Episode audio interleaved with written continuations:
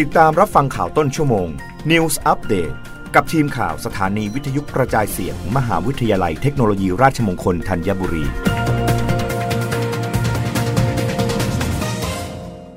รับฟังข่าวต้นชั่วโมงโดยทีมข่าววิทยุราชมงคลธัญบุรีค่ะ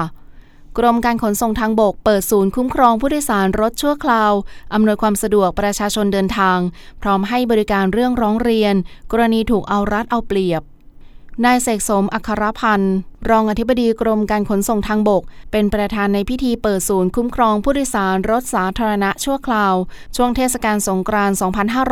2565 กล่าวว่าในช่วงวันหยุดยาวเทศกาลสงกรานต์จะมีประชาชนเดินทางด้วยรถโดยสารสาธารณะเป็นจำนวนมาก กรมการขนส่งทางบกได้มีการจัดตั้งศูนย์ชั่วคราว ระหว่างวันที่ 11-13 เมษายน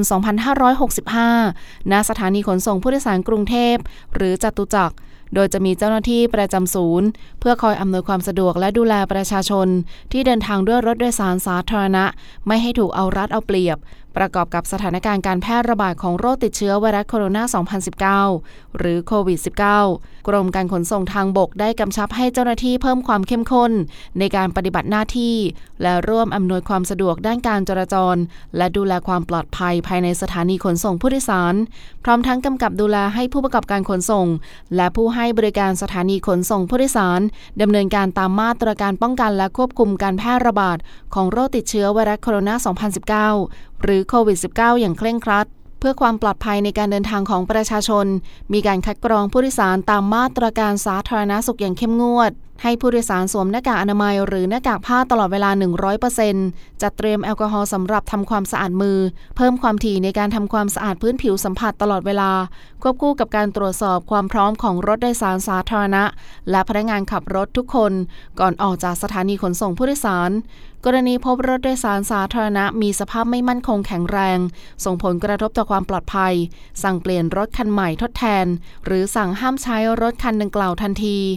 ด้านพนักงานขับรถโดยสารสาธารณะ ตรวจความพร้อมของร่างกาย ตรวจวัดระดับแอลกอฮอล์ในลมหายใจ ตรวจสารเสพติดในปัสสาวะ และตรวจความพร้อมของพนักงานขับรถด้านอื่น ๆ ที่เกี่ยวข้องกับความปลอดภัยในขณะปฏิบัติหน้าที่ โดยเน้นมาตรการบังคับใช้กฎหมายอย่างเคร่งครัดจริงจัง หากพบการกระทำความผิดที่พนักงานขับรถอาจเป็นเหตุให้เกิดอันตราย ขณะขับรถจะดำเนินการตามกฎหมายขั้นสูงสุด รับฟังข่าวครั้งต่อไปได้ในต้นชั่วโมงหน้า กับทีมข่าววิทยุราชมงคลธัญบุรีค่ะ รับฟังข่าวต้นชั่วโมง News Update ครั้งต่อไป กับทีมข่าวสถานีวิทยุกระจายเสียง มหาวิทยาลัยเทคโนโลยีราชมงคลธัญบุรี